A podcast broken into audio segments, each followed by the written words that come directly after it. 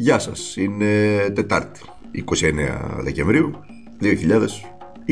2021. Ακόμη, έχουμε δύο μερούλες για να αποχαιρετήσουμε το 2021 και φυσικά να προϋπαντήσουμε με τον τρόπο που θα το προϋπαντήσουμε το 2022. Ε, είμαι ο Δημήτρης Χατζηνικόλας και ακούτε το καθημερινό podcast του Τμήματος Πολιτικών Ειδήσεων του ντοκουμέντου. Πιθανολογώ ότι η Επιτροπή στη συνεδρίασή της το μεσημέρι θα μας εισηγηθεί τον, τη μετάθεση, τη χρονική μετάθεση των μέτρων που θα ίσχυαν από τη Δευτέρα και μετά νωρίτερα. Ενδεχομένως και κάποιες προσαρμογές μέσα στο ίδιο αυτό πλαίσιο. Θα σταθμίσουμε τα δεδομένα τη εισηγήση της Επιτροπής και θα προβεί ο Υπουργός Υγείας, νομίζω, στις ανακοινώσεις για το πώς θα προχωρήσουμε από αύριο και μετά, ε, ανάλογα με την κατάσταση έτσι όπως αυτή έχει διαμορφωθεί με τη διασπορά της Όμικρον στα μεγέθη που γνωρίζουμε. Αυτός ήταν ο κυβερνητικός εκπρόσωπος ο κ. Οικονόμου το πρωί στον Skype που αλλού. Επιλέξαμε να ξεκινήσουμε με τον κύριο Οικονόμου, δηλαδή ότι ο Πρωθυπουργός επέστρεψε από τις διακοπές του. Λογικό θα μου πείτε. Το παράλογο ήταν ότι επέλεξε να φύγει την ημέρα που είχαμε 20.000 κρούσματα. Η κυβέρνηση θα φέρει πιο μπροστά χρονικά τα μέτρα που ανακοίνωσε για τις 3 Ιανουαρίου. Και αυτό λογικό θα μου πείτε. Το παράλογο ήταν ότι ανακοίνωσε μέτρα μετά από μία εβδομάδα, ενώ για ακόμα μία φορά είχε προειδοποιηθεί για τα επερχόμενα μέσα στις γιορτές. Ενώ συνεχίζει η κυβέρνηση να χρησιμοποιεί την περίφημη αυτή επιτροπή των ειδικών, των λοιμοξιολόγων, των επιστημόνων ως διακοσμητική γλάστρα. Διότι τι νόημα έχει η σημερινή πρωινή συνάντηση Μητσοτσάκη Τσιόδρας στο Μαξίμου για να ακολουθήσει αμέσως μετά η συνεδρίαση της Επιτροπής, η τελευταία, όπως λένε οι κυβερνώντε, να προτείνει τα μέτρα και η κυβέρνηση να αποφασίσει. Δηλαδή, ο κ. Μητσοτάκης και ο κ. Τσιόδρας τι συζήτησαν στον πρωινό καφέ; Αν όχι τα μέτρα. Και τι νόημα έχει αφού τα συζήτησαν το πρωί στον πρωινό καφέ και τα συμφώνησαν να πάει μετά να συνεδριάσει η Επιτροπή και να ξαναπροτείνει τα μέτρα που συμφώνησαν για να τα δεχτεί η κυβέρνηση. Εδώ καταλαβαίνετε κι εσείς, δεν χρειάζεται να πω κάτι παραπάνω. Η Επιτροπή δέχεται εδώ και πάρα πολύ καιρό να παίζει το ρόλο της διακοσμητικής γλάστρας της εξουσίας. Δεν υπάρχει τίποτα πιο λυπηρό από την επιστήμη στην υπηρεσία των πολιτικών επιδιώξεων. Μια επιτροπή, θυμίζω, που μας είπε ότι δεν μπορούν να ενισχυθούν τα μέσα μαζικής μεταφοράς, διαστόματος του κ. Τσιόδρα το ακούσαμε αυτό, και ενώ θα έπρεπε να ήταν για εκείνη κάζο μπέλη η ενίσχυση του Εθνικού Συστήματος Υγείας και οι περισσότερες μεθ. Αλλά κάνει τα στραβά μάτια. Ακόμα και σε δικές της εκθέσεις, συστήνοντα απλά διπλές μάσκες στον κόσμο. Τα μέτρα πάντως για την ακρίβεια η χρονική μετάθεση των μέτρων, από αύριο το πρωί λένε όλες οι πληροφορίες, θα τα ανακοινώσει σήμερα το μεσημέρι στις 3 ο Υπουργός Υγείας, ο κ. Πλεύρης.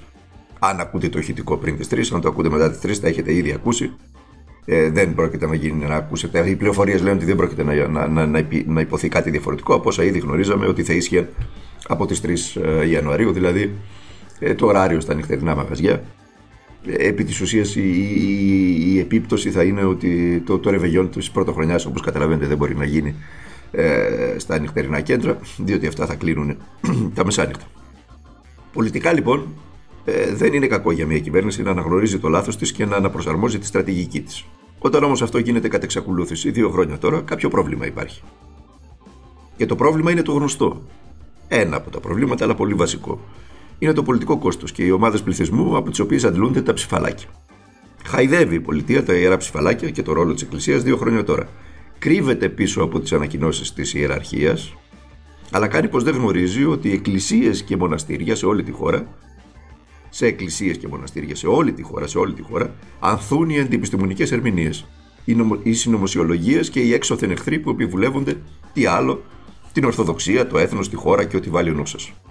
Τα ίδια παντελάκι μου, τα ίδια παντελή μου. Μια ζωή, τα ίδια πράγματα. Χαϊδεύει η κυβέρνηση ακροδεξιέ ομάδες ψεκασμένων που τις χρησιμοποίησε στο Μακεδονικό και που φανερά πλέον απειλούν τους πάντες. Πρώτα ήταν η Μακεδονία και τώρα είναι, την ξαναβάζουν πάλι στην ατζέντα. Τώρα είναι τα εμβόλια και το Σύνταγμα και ο Τζορτ Σόρος και όλοι που επιβουλεύονται, ό,τι επιβουλεύονται. Πάντως, στόχος τους είναι ένα φυσικά όλων αυτών και είναι πολλοί, δεν είναι λίγοι. Η κατάλυση της κοινοβουλευτικής δημοκρατίας είναι ο στόχος του. Στόχος τους με την επίκληση του έξωθεν κινδύνου. Και θεωρούν ε, πολλοί από αυτούς ότι παίρνουν και τα όπλα για να το κάνουν. Υγειονομικά χρειάζεται ε, πολύ μεγάλη προσοχή. Η παραλλαγή ο μικρόν δεν έχει ακόμα πλήρως χαρτογραφηθεί. Φαίνεται, έτσι λένε όλοι, να είναι πιο ήπια. Μακάρι. Σίγουρα όμως είναι απείρως πιο μεταδοτική και αυτό το είδαμε με τα κρούσματα. Τι σημαίνει αυτό, ότι οι ανεμβολίαστοι, υπερήλικε και άνθρωποι με υποκείμενα νοσήματα θα έχουν πρόβλημα. Εμβολιαστείτε. Εμβολιαστείτε επιτέλους να τελειώσουμε με τον εφιάλτη.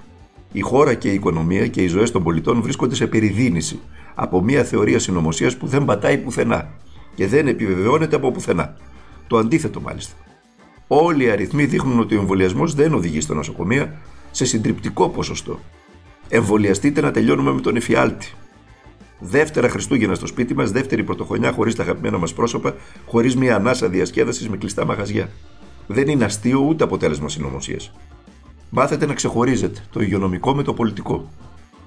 Και μετά να εκλέξουμε μια κυβέρνηση με συνέστηση, η οποία αντιλαμβάνεται το μείζον, ότι διάγουμε εν κοινωνία, ότι χωρίς αυτό είμαστε ζούγκλα, ότι δεν προέχουν τα συμφέροντα του φαντ κλινικάρχη που θέλει να διπλασιάσει τα χρήματά του μέσα στην πανδημία, αλλά η υγεία των πολιτών.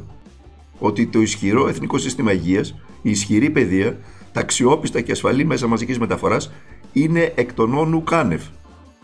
Για κάθε πολιτεία, όπως είναι σε όλα τα δυτικά καπιταλιστικά κράτη πλήττη της μεταπή. Όπου κάνουν κουμάντο δύο-τρεις οικογένειες της οικονομικής ελίτ και οι πολιτικές οικογένειες που τις υποστηρίζουν. Να κλείσουμε με το διευθυντή τη μονάδα εντατικής θεραπείας του Παπα-Νικολάου Θεσσαλονίκη, τον κύριο Καπραβέλο, έναν εύψυχο γιατρό της πρώτης γραμμής που δεν μασάει τα λόγια του. Και είπε σήμερα, στο Sky νομίζω, θέλοντας να περιγράψει την κατάσταση στο νοσοκομείο του, ότι ο επόμενος ασθενής στον Παπα-Νικολάου θα διασωληνωθεί στο διάδρομο και ο επόμενος στο πάρκινγκ του νοσοκομείου. Αυτά. Εμείς με το επόμενο podcast του Τμήματος Πολιτικών Ειδήσεων του Ντοκουμέντο θα τα ξαναπούμε από τη νέα χρονιά, συγκεκριμένα τη Δευτέρα 4 Ιανουαρίου. Μέχρι τότε να περνάτε καλά, να είστε καλά, να προσέχετε τον εαυτό σας, να προσέχετε τους οικείους σας, να ξέρετε αυτό που λέμε κάθε φορά, ότι τίποτα στη ζωή δεν μπορούμε να πετύχουμε χωρίς να αγωνιστούμε και χωρίς να επιμείνουμε γι' αυτό και να περάσετε καλά αυτές τις ημέρες των γιορτών και το βράδυ της ε, πρωτοχρονιάς.